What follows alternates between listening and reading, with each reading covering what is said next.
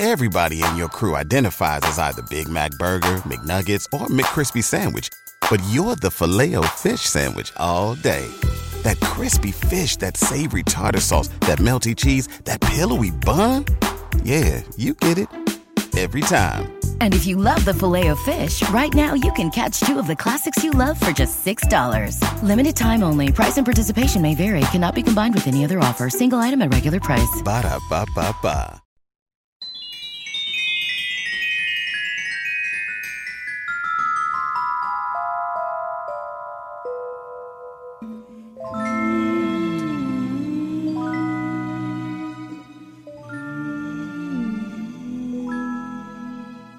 Mirror, mirror on the wall, who is the most rotten one of all? Hello, my darlings. It is your not so evil queen, Joshua Waters, and welcome to another episode of Rotten to the Core. I trust that you all are doing well and have been keeping up with your homework from our many lessons. It has now been a full year of rottenness, and I am so excited to see what my magic mirror has in store for us this year. Now, believe it or not, there are some cases that I believed I knew about, but when I put some thought into it, I realized that I had only really known about what I had learned from seeing the rotten person portrayed in movies and some shows. Our man on today's episode is a prime example of just that. I was aware of him and what he did, but aside from seeing it played out in shows like Penny Dreadful, starring Eva Green, obsessed with her, I'd literally watch her peel potatoes. I honestly knew nothing substantial about the ghastly details of him and his crimes. Our topic of today is the infamous killer and sex worker's worst nightmare, Jack the Ripper.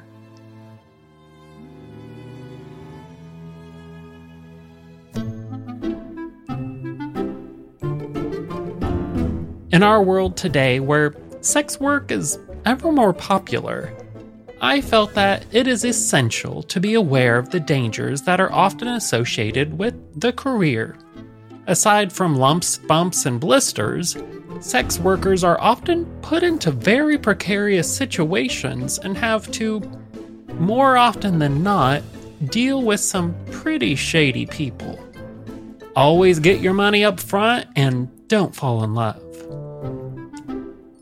I myself am no stranger to a little back alley rendezvous, but I don't charge for it. As Blanche Devereaux herself once said, there is a fine line between having a good time and being a wanton slur. I know, my toe's been on that line. But thanks to stories about Jack the Ripper, the Craigslist killer, and countless more, I will admit that Mama carries a pocket knife in my sock anytime I feel the need for a little male attention. Before we delve further into our lesson for today, I want to thank everyone who has been reaching out to me on social media and leaving reviews for Rotten. I am a true homebody, and I am living for the opportunity to get to know so many people from all over the world who all enjoy the work that I've been doing. Shout out to Trevor. He now has my first ever autograph on my new postcards. It is always lovely to hear from friends and family, but there is just something about a stranger giving a compliment that just hits differently. Merci beaucoup, mon chéris.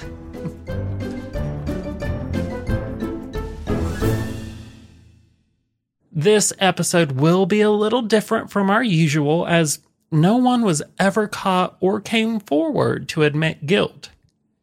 We don't actually know who he was aside from speculation. This is one story that we can't go back and look at their childhood or anything else to help us wrap our minds around his rotten actions. What we know is based on evidence from the bodies of his victims and several specialists who have over the years developed a profile on Jack the Ripper. Part of his lore is that he was never caught, and the case remains one of the most famous unsolved ones in the world. Jack the Ripper began his murder spree in the Whitechapel district in London in August of 1888. He is known to have murdered at least five sex workers and left their bodies to be discovered in brutal and dehumanizing ways. Some people believe that there were more victims, but I like to go off of supported evidence over speculative guesstimations. Don't get me wrong, however, I do love a good conspiracy theory or two, but since we don't know who this man was, I want to try to go off facts so we can get as good of an idea of who he was as we can. Saying that, everything in this episode is also aided by my own observations. I am no detective or psychologist, but I am a very observant person who has spent most of my life observing the actions of others and minute details to form a profile of them in my own head. That is one of my tactics for surviving, being raised around a, let's say, a lot of hot headed, irrational people who might have believed that the voices in their heads were from demons and not a mental affliction. Religious traumas, line one. Line one. You never knew what was going to set someone off, so I learned at a young age to observe and always be on high alert around some other people. The main argument with Jack is whether or not he was a psychopathic or sociopathic killer. Did he have some mental affliction that drove him to commit these heinous acts? Or was it a complete and separate personality? That wasn't me, that was Patricia.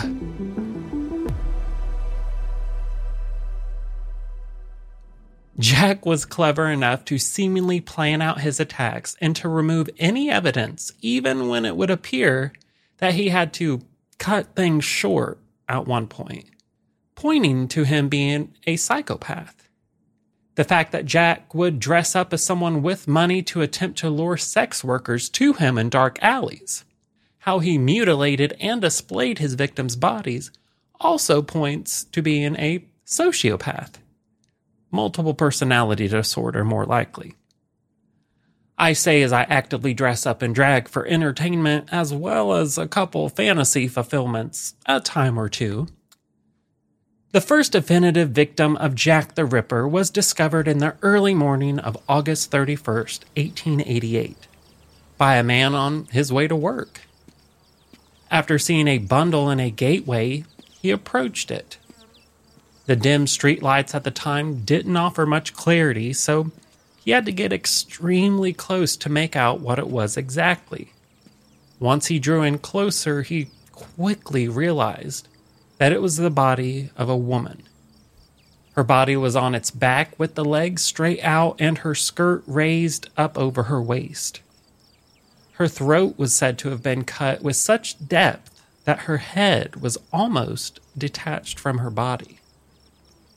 Soon there were two men who discovered her, and in an attempt to give dignity back to the lady, they lowered her skirt to cover her private parts. Both men went to work believing that the police would just come by across the body shortly.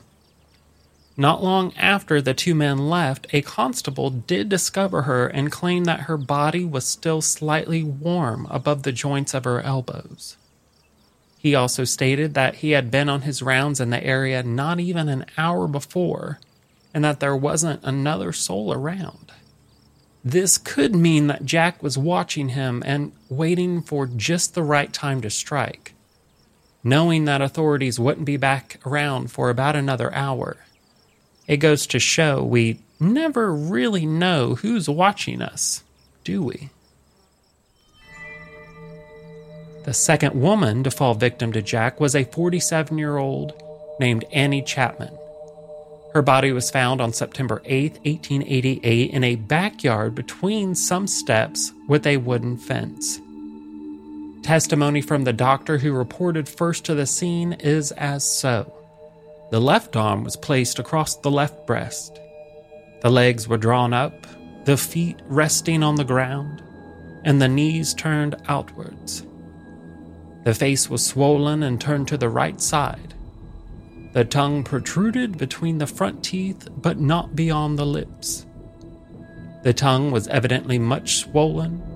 The front teeth were perfect as far as the first molar, top and bottom, and very fine teeth they were.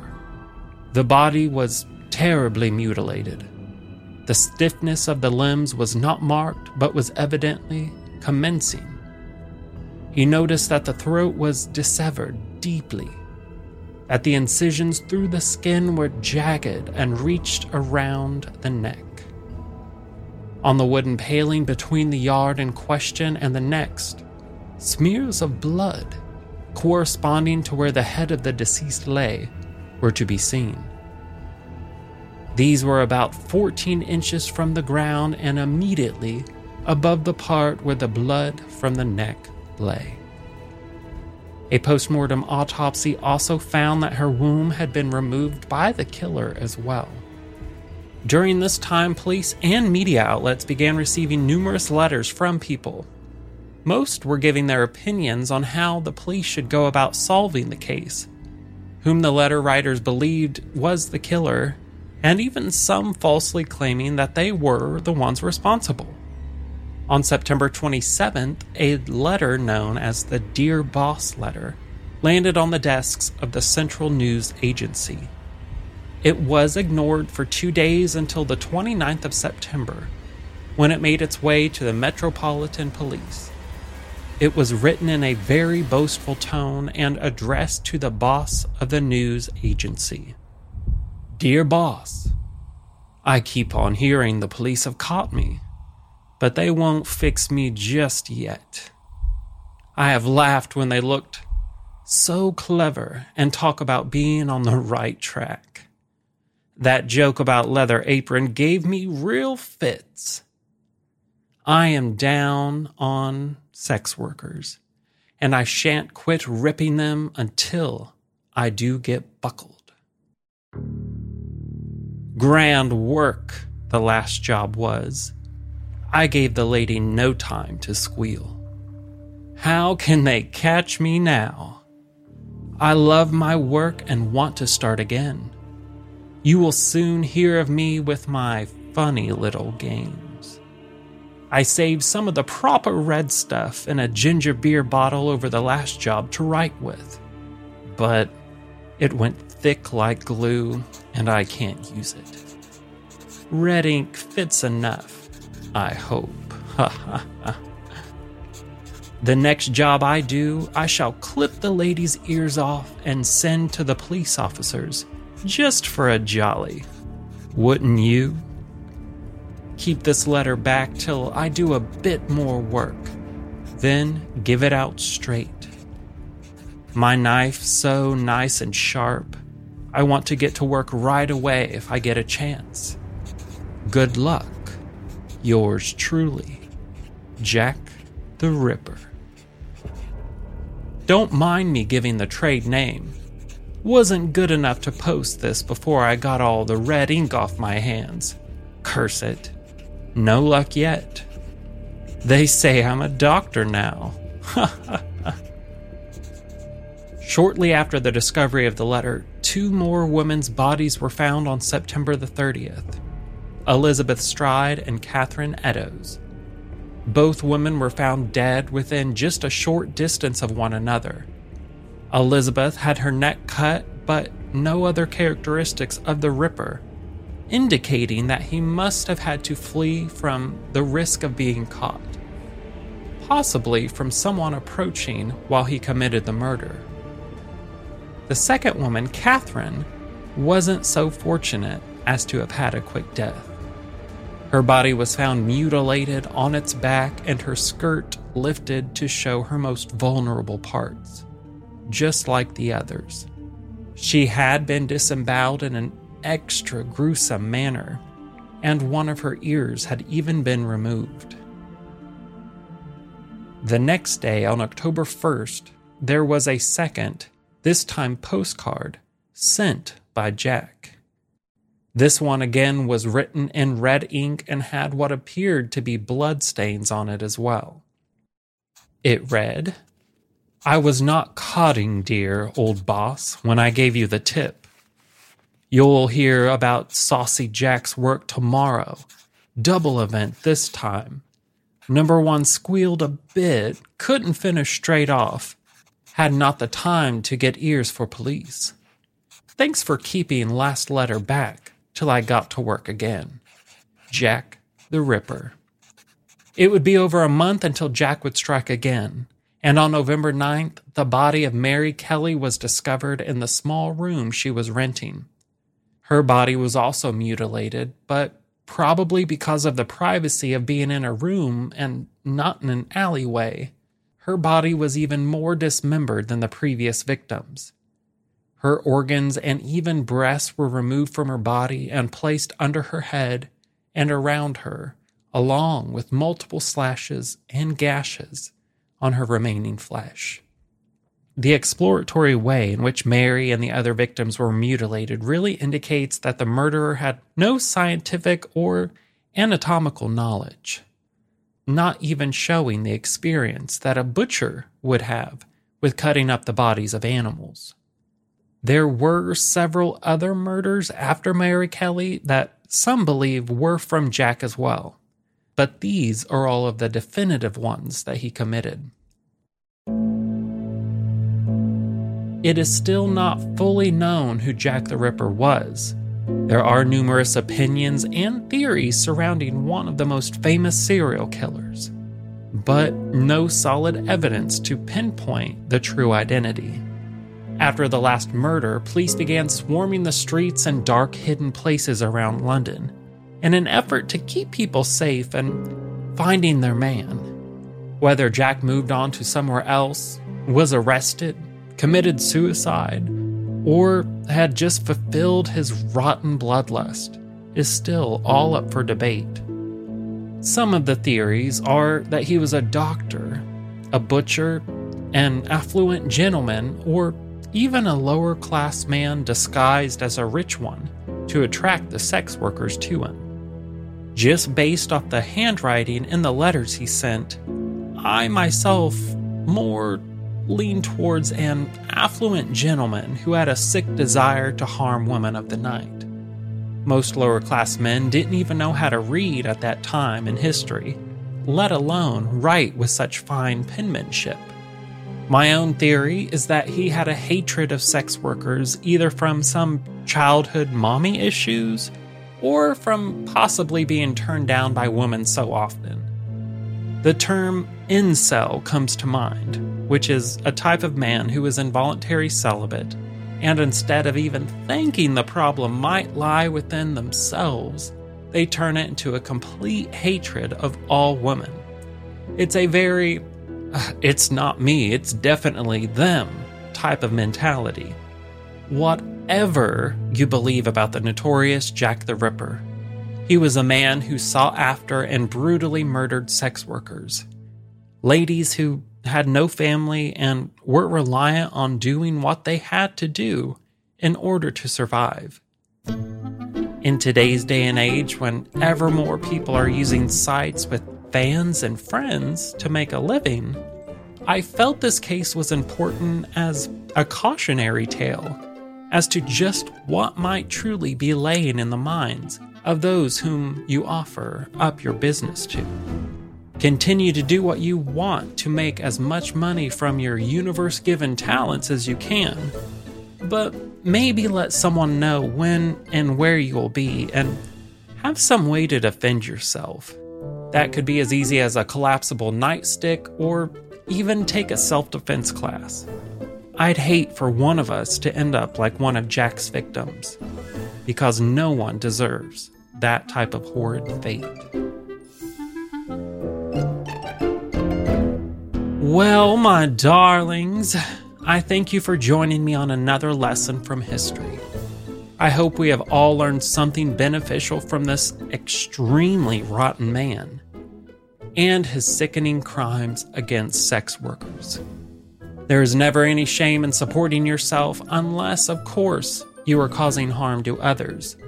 Be careful out there and, for heaven's sake, stop meeting up with people in shady alleyways. We deserve a bed with sheets, or at least a comfy couch. We're queens after all. We owe it to ourselves to know what our worth is. If you don't, hear it from me. You are a beautiful soul that deserves all the love and care that the universe can give to you. Thank you for joining me on this episode of Rotten to the Core about Jack the Ripper.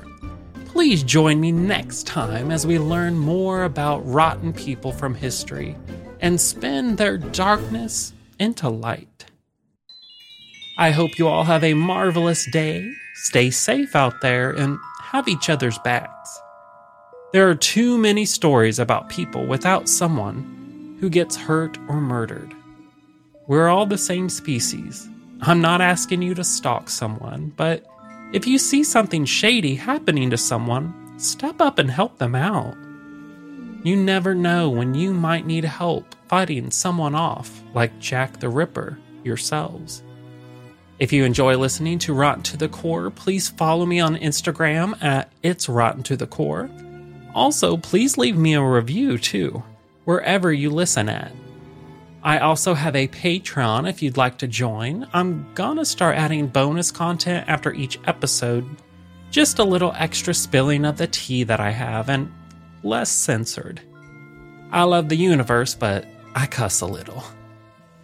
I also have some new postcards that I would love to send to you.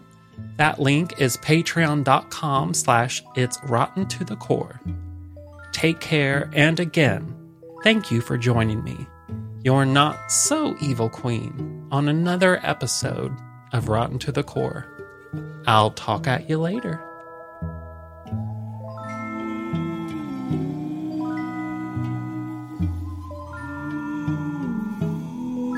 This episode was researched and written by me, Joshua Waters, and produced by Arclight Media. If you enjoy this podcast, go check out some of our other ones at itsarclightmedia.com.